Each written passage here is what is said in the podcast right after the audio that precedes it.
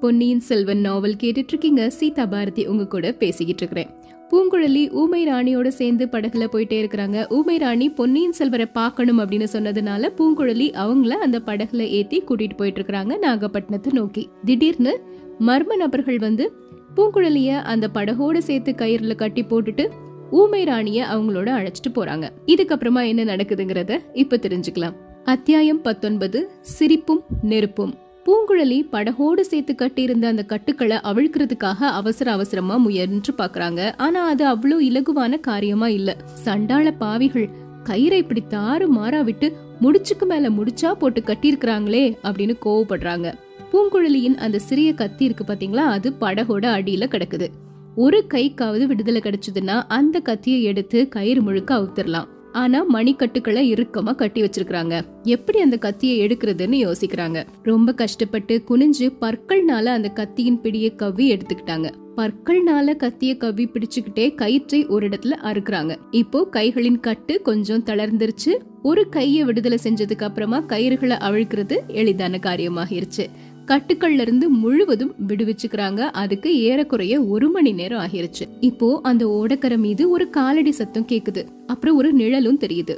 கட்டி போட்டு போனவங்கள ஒருத்தன் தான் பரிசோதனை செய்யறதுக்காக திரும்பவும் வர்றான் அப்படின்னு நினைச்சு அந்த கத்திய தயாரா வச்சுட்டு படகுல இருந்து கரையில குதிச்சு வந்து நிக்கிறாங்க பூங்குழலி. ஆனா அவங்க எதிர்பார்த்ததுக்கு நேர்மாறா அங்க வந்தது யாருன்னு பாத்தீங்கன்னா சேந்தன் அமுதன். பூங்குழலி! நீ உயிரோட இருக்கிறியா? அப்படின்னு சொல்லிட்டு பக்கத்துல ஓடி வர்றாரு சேந்தன் அமுதன். கொஞ்சம் முன்னாடி வந்திருக்க கூடாதா? கட்டுக்களை நான் அவுக்கிறதுக்கு எவ்வளவு கஷ்டப்பட்டேன் தெரியுமா? அப்படின்னு சொல்லிட்டு பூங்குழலி எந்திரிச்சு நிக்கிறாங்க. கால்கள்ல கயிறுகள் தாறுமாறா சிக்கிட்டு இருக்கிறதுனால அப்படி தடுமாறி விழ பாக்குறாங்க.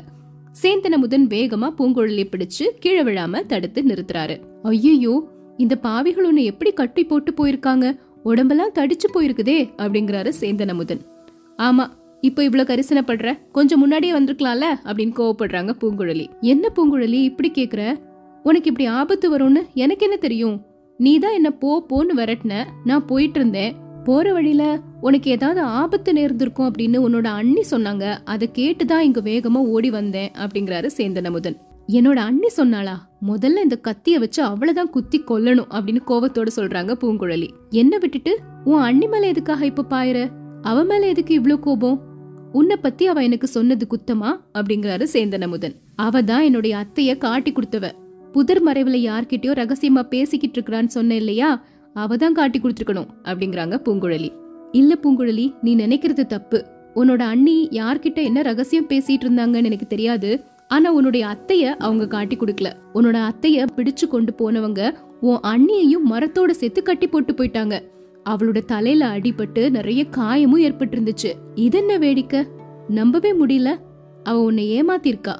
சரி அண்ணிய எங்க பார்த்த? என்ன நடந்துச்சு? எல்லாத்தையும் சொல்லு அப்படிங்கிறாங்க பூங்குழலி. நீ என்னைய கிளம்பி போ அப்படின்னு சொல்லிட்டு நாகப்பட்டினத்தை நோக்கி போக ஆரம்பிச்ச உடனே நானும் தஞ்சாவூர் சாலையில அப்படி நடந்து போயிட்டே இருந்தேன். கொஞ்ச நேரம் போயிட்டே இருக்கும்போது பக்கத்து காட்டுல இருந்து ஏதோ கூச்சலும் அலறலும் கேக்குற மாதிரி இருந்தது. உடனே ஒரு மரத்துக்கு பின்னாடி நின்னு என்ன நடக்குதுன்னு பார்த்துட்டே இருந்தேன். கையில வேல் பிடிச்ச வீரர்கள் ஏழு எட்டு பேர் காட்டு வழியா திடு நடந்து போயிட்டே இருந்தாங்க. அவங்களுக்கு மத்தியில ஒரு பெண்ணும் போற மாதிரி தெரிஞ்சது. அந்த பெண் யாரு அப்படின்னு உத்து பார்த்தேன். அந்த பெண் யாருன்னா உன்னுடைய அத்தை தான். அதான் ஊமை ராணி தான். அவங்க முகம் எனக்கு நல்ல தெளிவா தெரிஞ்சது. அவங்க போனதுக்கு அப்புறமும் ஒரு பெண்ணினுடைய கூக்குரல் கேட்டுட்டே இருந்தது. நமக்கு எதுக்கு வம்பு? வந்த வழியிலே போயிடலாம் அப்படின்னு நினைச்சேன். ஆனாலும் அந்த அலறல் சத்தம் என் மனசை தடுத்து நிறுத்துச்சு.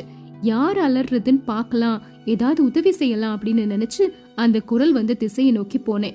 அங்க உன்னோட அண்ணி ராக்கம்மாள் மரத்துல கட்டப்பட்டிருந்தத பார்த்தேன். அவளோட தலையில இருந்து ரத்தம் வடிஞ்சு முகம் எல்லாம் ஒரே கோரமா இருந்துச்சு. பக்கத்துல போறதுக்கே பயமா இருந்தது. மனசை திடப்படுத்திட்டு கட்டுக்கள் எல்லாம் அவிழ்த்து விட்டேன். அவிழ்க்கும் போதே இதெல்லாம் யார் செஞ்சாங்க? எதுக்காக செஞ்சாங்க? கொஞ்ச நேரத்துக்கு முன்னாடி சாலையில போன மனிதர்கள்லாம் யாரு? அவங்க மத்தியில ஒரு பெண் போனாங்களே அவங்க யாரு? அப்படின்லாம் நான் உன்னோட அண்ணிக்கிட்ட கேட்டேன். அவங்க சொன்னாங்க ஆமா தம்பி அவங்க உன்னுடைய பெரியம்மா அந்த ஊமை ராணியை தான் கட்டி இழுத்துட்டு போறாங்க. அதை தடுக்கிறதுக்கு தான் நான் முயற்சி செஞ்சேன். ஆனா என்ன இப்படி அடிச்சு கட்டிட்டு போயிட்டாங்க? உன்னுடைய மாமன் மகளும் பெரியம்மாவும் படகுல ஏறி போயிட்டு இருந்தாங்க. படகுல இருந்து பெரியம்மாவை கட்டி இழுத்துட்டு வந்துட்டாங்க. அங்க இருந்த பூங்குழலியோட கதி என்னாச்சோ தெரியல. நீ சீக்கிரமா ஓடி போய் பாரு அப்படின்னு சொன்னாங்க உன் அண்ணி. அதனால தான் நான் இங்க வேகமா ஓடி வந்தேன். அப்ப திடீர்னு உன் அண்ணி கேட்டாங்க கொஞ்சம் பொறு தம்பி. பூங்குழலியும் அந்த ஊமை பிசாசும் படகுல ஏறி எங்க புறப்பட்டாங்க? உனக்கு தெரியுமா? உன்னை ஏன் விட்டுட்டு போனாங்க? நீ எங்க தனியா போன? அப்படிங்கிற கேள்விகள் வந்துச்சு. இப்படி அவ கேட்ட உடனே அதுவும் முக்கியமா ஊமை பிசாசுன்னு சொன்னது எனக்கு பிடிக்கல. எல்லாம் அப்புறம் சொல்றேன் அப்படின்னு சொல்லி கால்வாயை நோக்கி ஓடி வந்தேன். உன்னையும் அந்த மனிதர்கள் அடிச்சு போட்டிருப்பாங்களோ? ஒருவேளை கொன்னு போட்டிருப்பாங்களோ? அப்படின்னு படபடப்போட வந்தேன். நீங்க உயிரோட இருக்கிறத பார்த்த உடனே தான் என் மனசுக்கு நிம்மதியே வந்துச்சு பூங்குழலி அப்படிங்கிறாரு சேந்தன் அமுதன் பூங்குழலி சொல்றாங்க அமுதா நானும் என்னோட அத்தையும் படகுல ஏறி எங்க புறப்பட்டோன்னு அண்ணி கேட்டா இல்லையா? ஆமா கேட்டா. அதுக்கு நீ மறுமொழி எதுவும் சொல்லல தானே? சொல்லல பூங்குழலி. ஊமை பிசாசு அப்படின்னு அவ சொன்ன உடனே அதுக்கப்புறம் எனக்கு எதுவுமே பேச தோணல. எந்த பதிலும் சொல்லாமலே வந்துட்டேன். சரி அமுதா. இனிமே என்னோட அண்ணி நல்ல வார்த்தைய கேட்டாலும் பதில் சொல்லாத. நாங்க எங்க புறப்பட்டோம் அப்படிங்கறத அவ எதுக்காக தெரிஞ்சுக்கணும்? அதுக்கு ஏதோ காரணம் இருக்கும் இல்லையா? அமுதா அத்தைய பிடிச்சிட்டு போனவங்களுக்கும் அன்னிக்கும் தொடர்பு இல்ல அப்படின்னு நிச்சயமா சொல்ல முடியாது. அண்ணி மூலமா அவங்க ஏதோ உளவறிஞ்சிட்டு வந்திருக்காங்க. அவங்க காரியம் முடிஞ்ச உடனே அண்ணிய அடிச்சு கட்டி போட்டுட்டு போயிருக்காங்க அப்படி இல்லைனாலும் அண்ணி ஏதோ ஒரு கெட்ட நோக்கத்தோட தான் எங்களை தொடர்ந்து வந்திருக்கணும். அதனால அவகிட்ட ஜாக்கிரதையா இருந்துக்கோ. அவளை எப்பவுமே நம்பிராத அப்படின்னு சொல்றாங்க பூங்குழலி. இப்போ பூங்குழலியும் சேந்தன் அமுதனும் சேர்ந்து அவங்க அண்ணிய கட்டி போட்டிருந்த அந்த மரத்துக்கு பக்கத்துல வந்து அவங்க இருக்கிறாங்களா இல்லையா அப்படிங்கறத பாக்குறதுக்காக வர்றாங்க. அத்தியாயம் இருபது மீண்டும் வைத்தியர் மகன். பூங்குழலியின் அண்ணிய கட்டி போட்டிருந்த மரத்தடிக்கு வந்து சேர்ந்துட்டாங்க. ஆனா அங்க அந்த பெண்ணை காணும். அவளுடைய தலையில பட்ட காயத்திலிருந்து விழுந்த ரத்த துளிகள் அங்கங்க செதறி இருந்துச்சு. அதை சேந்தன் அமுதன் பூங்குழலி கிட்ட இப்போ காட்டி கொடுக்கறாரு. நல்லா அடிச்சிருக்கிறாங்க அமுதா. அத்தைய பிடிச்சிட்டு போனவங்களுக்கு அண்ணி உளவு சொல்லல அப்படிங்கறது இதுல இருந்து நிச்சயமாகுது. ஆனா அவ வேற யாருக்காக என்ன உளவு பார்த்துட்டு இருந்தா? அதை எப்படியாவது கண்டுபிடிக்கணுமே அப்படிங்கிறாங்க பூங்குழலி. பூங்குழலி இங்க பாரு. இப்ப நடக்கிறது எல்லாமே காரணம் தெரியாத மர்மமா இருக்குது. ரகசியத்துக்குள் ரகசியமாகவும் சுழலுக்குள் சுழலாகவும் இருக்குது. எல்லாமே ராஜாங்கத்தோடவும் ராஜவம்சத்தோடவும் சம்பந்தப்பட்ட சிக்கல்களா இருக்குது. இதெல்லாம் பத்தி நானும் நீயும் ஏன் கவலைப்படணும்? நம்மள ஏன் சங்கடத்துக்கு உள்ளாக்கிக்கணும் அமுதா எவ்வளோ பெரிய ராஜாங்க விஷயமா இருந்தா என்ன? எவ்வளோ பெரிய மர்மமா இருந்தா தான் என்ன? என்னுடைய அத்தை சம்பந்தப்பட்ட காரியத்துல நான் கவலை எடுத்து பாடுபடாம இருக்க முடியுமா? உன் பெரியம்மாவோட கதியை பத்தி நீ சிந்திக்காம இருக்க முடியுமா? அப்படின்னு கேக்குறாங்க பூங்குழலி. இல்ல பூங்குழலி என் மனசுல பட்டதை சொல்றேன். ஏழு எட்டு மனிதர்களுக்கு மத்தியில உன்னோட அத்தை போயிட்டு இருந்ததை நான் பார்த்தேன் அப்படின்னு சொன்னேன் இல்லையா? ஆனா அவ நடந்து போன விதத்தை பார்த்தா கட்டாயப்படுத்தி அவளை இழுத்துட்டு போன மாதிரி தெரியல. தன்னுடைய இஷ்டத்தோட எதேச்சையா போன மாதிரி தான் தெரிஞ்சது. இருக்கலாம் அமுதா அப்படியும் இருக்கலாம். என்னுடைய அத்தையின் இயல்பு அதுதான். எங்க அழைச்சிட்டு போறாங்கன்னு பார்க்கலாமே அப்படின்னு சொல்லி அவளே இஷ்டப்பட்டு போயிருக்கலாம். அவளுக்கு மட்டும் விருப்பம் இல்லைன்னா ஆயிரம் பேருக்கு நடுவுல இருந்து கூட அவ தப்பிச்சு போயிருவா. கோட்டை கொத்தளங்களும் பாதாள சிறைகளும் கூட அவளை பத்திரப்படுத்தி வைக்க முடியாது. அதனால தான் அத்தைக்கு நேர்ந்த ஆபத்தை பத்தி நான் அவ்வளோ கவலைப்படல. ஆனா அத்தைக்கு இழைக்கப்பட்ட அநீதிக்கு கண்டிப்பா பரிகாரம் தேடணும். அதுதான் என்னுடைய முக்கியமான நோக்கம்.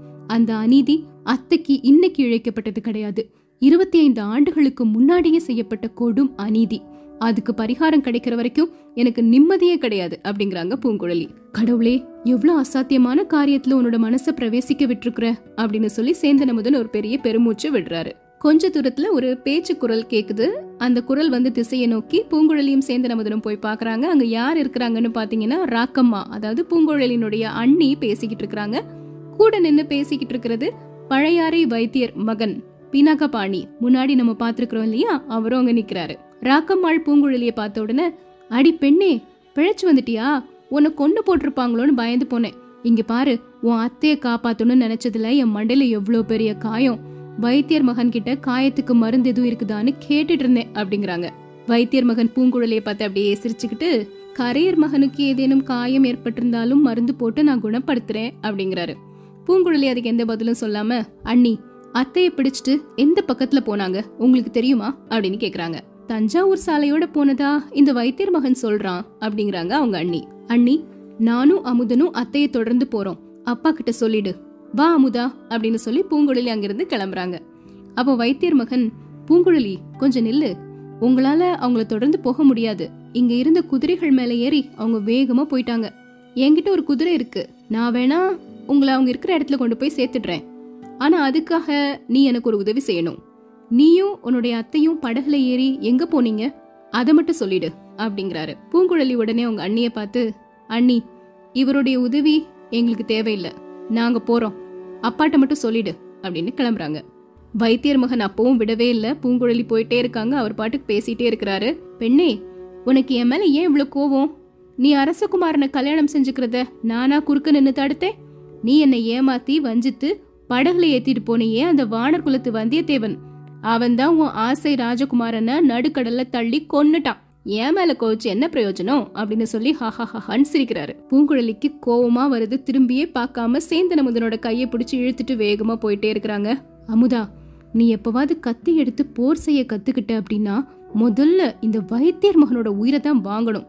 உன் கத்திக்கு முதல் பலி இவன் தான் அப்படின்னு கோவத்தோட சொல்றாங்க. சேந்தன முதனும் பூங்குழலியும் இரவும் பகலும் அந்த தஞ்சாவூர் சாலையோட நடந்து நடந்து நடந்து போய் தஞ்சாவூரை வந்து அடையிறாங்க. தஞ்சாவூர் கோட்டை அவங்க கண்களுக்கு தென்படுது. ஆனா கோட்டைக்குள்ள புகுந்து போறதுங்கிறது அவ்வளவு எளிதான காரியம் கிடையாது. அவங்க கோட்டை வாசல்ல நின்று உள்ள எப்படி போகலாம் ஏதாவது ஒரு வழி கிடைக்குமான்னு யோசிச்சுக்கிட்டே இருக்கும்போது ஒரு பல்லக்கு அங்க வர்றது தெரியுது. அது பழுவூர் இளையராணி நந்தினியின் பல்லக்கு அப்படிங்கறதும் தெரியுது. அந்த பல்லக்கு பக்கத்துல போய் நந்தினி கிட்ட பேசி ஏதாவது ஒரு வழி கிடைச்சதுன்னா கோட்டைக்குள்ள நுழைஞ்சிடலாமே அங்க போனதுக்கு அப்புறம் எப்படியாவது ஊமை ராணிய கண்டுபிடிச்சு அவங்கள விடுதலை செஞ்சு கூட்டிட்டு வந்துடலாமே அப்படின்னு யோசிக்கிறாங்க பூங்குழலி. அப்ப பாத்தீங்கன்னா திடீர்னு பயங்கரமான மழை பெய்ய ஆரம்பிக்குது. மழைனா சாதாரண மழை கிடையாது. புயல் காத்தடிக்குது மரங்கள் எல்லாம் அப்படியே பேர்ந்து பேர்ந்து விழுது. இடி மின்னல் முழக்கங்களோட பயங்கரமான ஒரு காட்டு மழை பேய் மழை பெய்ய ஆரம்பிக்குது. பூங்குழலியும் சேந்தன முதனும் என்ன செய்யறதுன்னு யோசிச்சு அங்கிருந்த ஒரு மண்டபத்துல மழைக்காக ஒதுங்கி நிக்கிறாங்க. சொட்ட நனைந்திருந்த துணிகள்ல இருந்து தண்ணீரை பிழிஞ்சு விடுறாங்க. துணியை பிழிஞ்சதுக்கு அப்புறமா பூங்குழலி தன்னுடைய நீண்ட கூந்தலையும் பிழிஞ்சுக்கிறாங்க. பிழிந்த நீர் மண்டபத்தின் தரையில் விழுந்து ஒரு சிறு கால்வாய் மாதிரி ஓடி போகுது. திடீர்னு ஒரு பயங்கரமான மின்னல் வருது. அந்த மின்னல் ஒளியில அவங்க ரெண்டு பேரும் ஒரு காட்சியை பாக்குறாங்க சாலையில நிறைய மரங்கள் அப்படியே விழுந்து விழுந்து கிடக்குது. அந்த மண்டபத்துக்கு எதிர ஒரு பெரிய ஆலமரம் வேரோட விழுந்து கிடக்குது. அதுக்கு கீழே ரெண்டு குதிரைகளும் ஐந்தாறு மனிதர்களும் அகப்பட்டுட்டு இருந்தாங்க. அகப்பட்டுட்டு இருந்தவங்கள விடுதலை செஞ்சு காப்பாத்துறதுக்கு நிறைய பேர் முயற்சி செஞ்சுட்டு இருந்தாங்க. இதெல்லாத்தையும் விட அதிகமா சேந்தனமுதன் பூங்குழலியின் கவனத்தை இன்னொன்னு கவர்ந்துச்சு. அது என்னன்னு பாத்தீங்கன்னா விழுந்து கிடந்த மரத்துக்கு கொஞ்ச தூரம் தள்ளி ஒரு பல்லக்கு தரையில இருந்தது. அது பக்கத்துல ரெண்டு ஆட்கள் மட்டும் நின்னுட்டு இருக்கிறாங்க மத்தவங்க விழுந்த மரத்துக்கு கீழே அகப்பட்டு கொண்டவர்களை காப்பாற்றுறதுல ரொம்ப தீவிரமா முயற்சி செஞ்சுட்டு இருந்தாங்க பயங்கரமான இருட்டு நிலவுது. மின்னல் வெளிச்சத்துல மட்டும்தான் இப்படி நடக்கிறது எல்லாமே இவங்களுடைய கண்களுக்கு தெரியுது. மண்டபத்துல சேந்தனமுதனும் பூங்குழலியும் மட்டும் இருக்கிறாங்க. ஆனா அந்த மண்டபத்துக்கு பின்னாடி இன்னொருத்தர் யாரோ இருக்கிற மாதிரி தெரியுது. அது யாருங்கிறது தெளிவா அவங்க ரெண்டு பேருக்குமே தெரியல. இப்ப நம்ம பல்லக்குக்கு பக்கத்துல போய் பழுவூர் ராணிய சந்திச்சு பேசலாமா? கோட்டைக்குள்ள போறதுக்கு அவளோட உதவிய கேட்கலாமா? அப்படிங்கிறாங்க பூங்குழலி. நல்ல ஆசைதான். ராணிய பேட்டி காண்றதுக்கு இதுவா சமயம்? பல்லக்கு கிட்ட போனா மழைக்கால இருட்டுல திருட வர்றோம்னு நினைச்சு நம்மள அடிச்சு போட்டாலும் போட்டுருவாங்க அப்படிங்கிறாரு சேந்தன் அமுதன் ராணிய நான் பாத்துட்டா போதும். அப்புறம் காரியம் எளிதாகிரும் அமுதா. அது எப்படி? என்னோட அண்ணியோட பேரை சொல்லுவேன். இல்லைன்னா மந்திரவாதி ரவிதாசன் அனுப்புனான்னு சொல்லுவேன். நல்ல யோசனை தான். ஆனா ராணி பக்கத்துல நெருங்க முடிஞ்சாதானே அதெல்லாம் செய்ய முடியும்? இங்க பாரு பூங்குழலி அப்படின்னு திரும்ப காட்டுறாரு.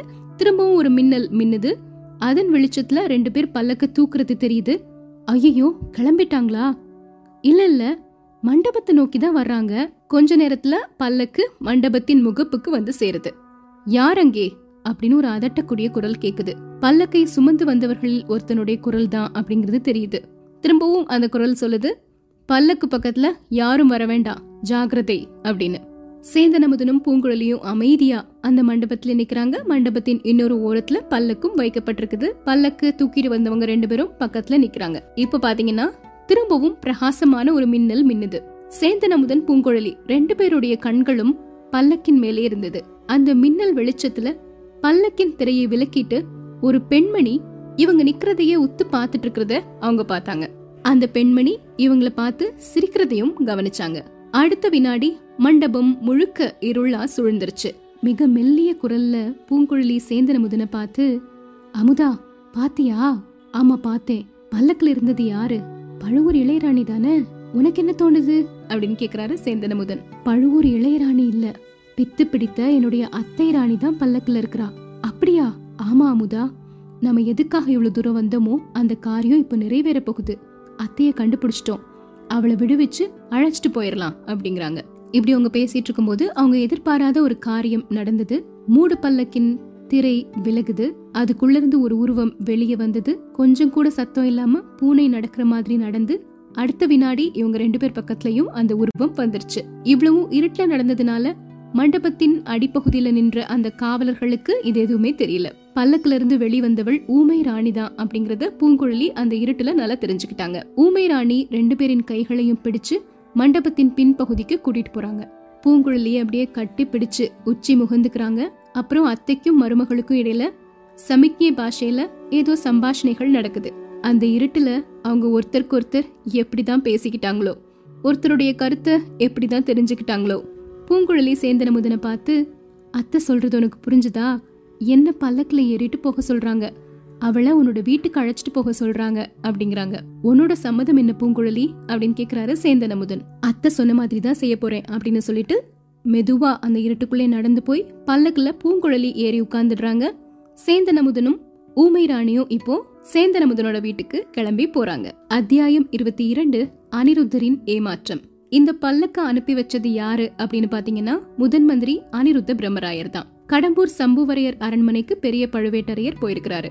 அதனால இப்போ சின்ன பழுவேட்டரையர் மட்டும்தான் இந்த கோட்டை காவலுக்கு இருக்கிறாரு. சின்ன பழுவேட்டரையர் கிட்ட அனிருத்த பிரம்மராயருக்கு பேசுறதுல எந்த ஒரு தயக்கமும் பயமும் எதுவுமே இல்ல. உயர்குலத்து பெண்மணி ஒருத்தரை திருவையாற்றுல இருந்து அழைச்சிட்டு வரணும். அதுக்கு பழுவூர் அரண்மனையின் மூடு பல்லக்கு வேணும் பல்லக்கு தூக்கிகளும் வேணும் அப்படின்னு சின்ன பழுவேட்டரையர் கிட்ட சொல்லி அனுப்பியிருக்கிறாரு. சின்ன பழுவேட்டரையர் இந்த கோரிக்கையையும் வேற வழியே இல்லாம நிறைவேற்றுறாரு ஆனா மனசுக்குள்ள இந்த பிரம்மராயன் ஏதோ சூழ்ச்சியில ஈடுபட்டிருக்கிறான்.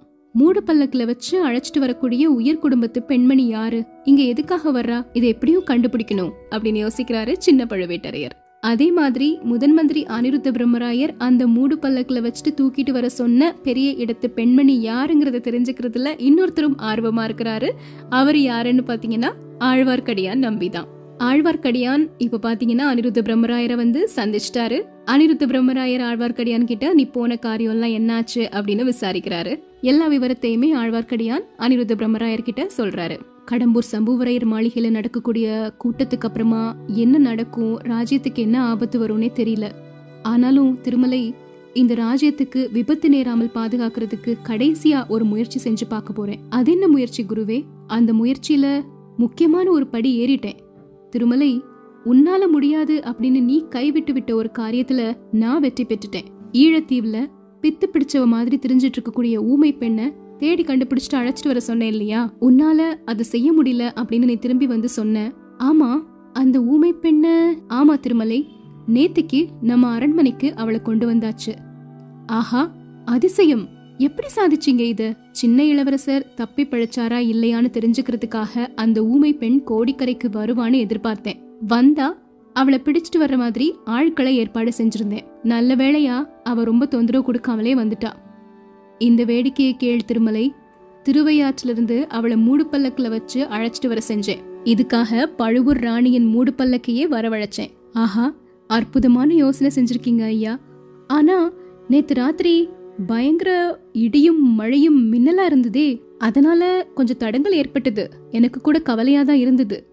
ஆனா ராத்திரி பல்லக்கு வந்து சேர்ந்துருச்சு. அப்புறம் தான் நிம்மதியாச்சு. ஓஹோ நள்ளிரவு ஆகிருச்சா?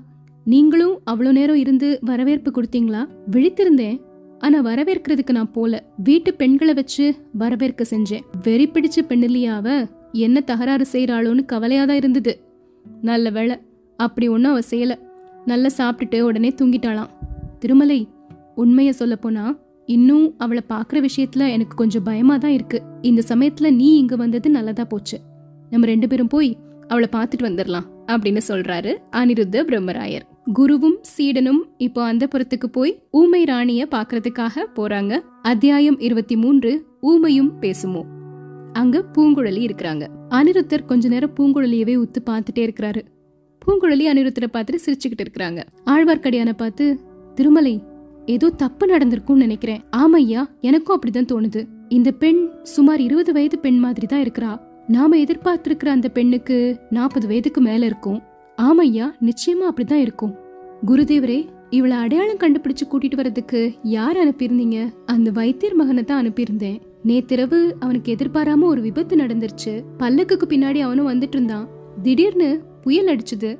ஆழ்வார்க்கடியான் சொல்றாரு ஆமா ஐயா நானும் வந்துட்டு இருக்கும்போது தான் அந்த புயல் அடிச்சுது.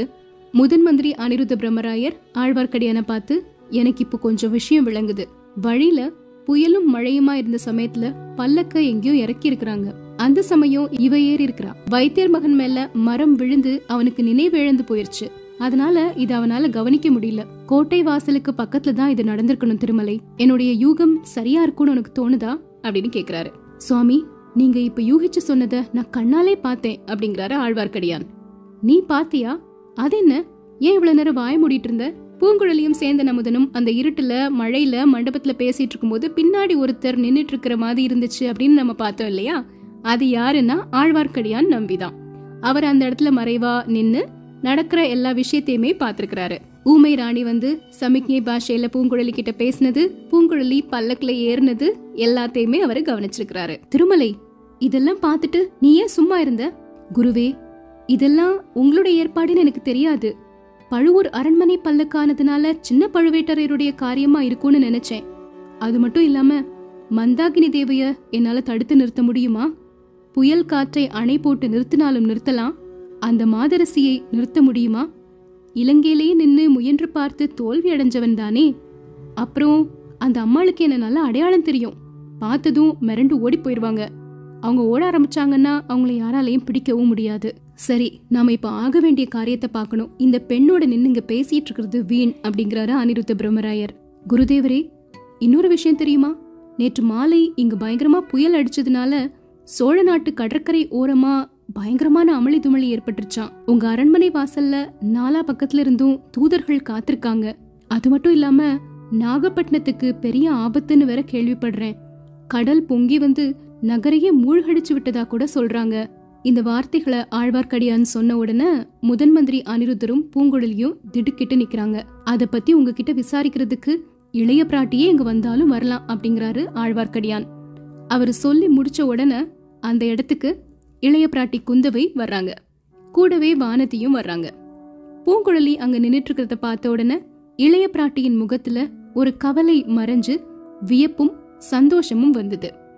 இதுக்கப்புறமா என்ன நடக்குது? தெரிஞ்சுக்கலாம்.